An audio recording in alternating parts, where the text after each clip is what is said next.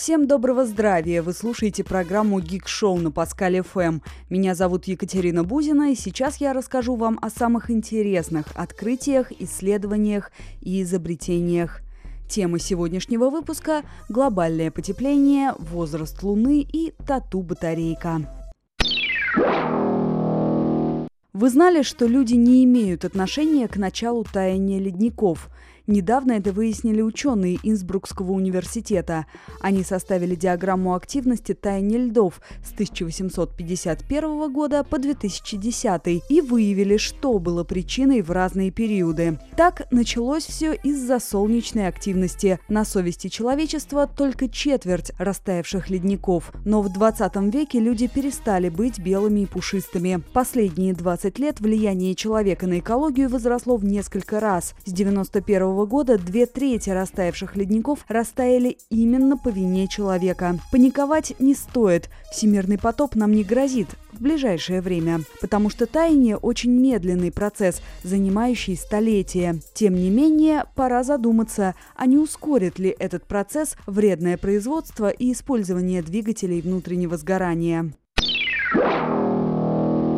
Вы знали, что Луне не более 4,5 миллиардов лет. Раньше считалось, что она на 200 миллионов лет старше. Определение более точного возраста Луны стало возможным благодаря изучению лунных пород. Кроме возраста, ученым удалось выяснить состав грунта и сравнить его с земным. Оказалось, что породы спутника и планеты очень похожи. Это служит косвенным доказательством теории о том, что Земля когда-то раскололась на два неравных куска, образовав планету и Луну.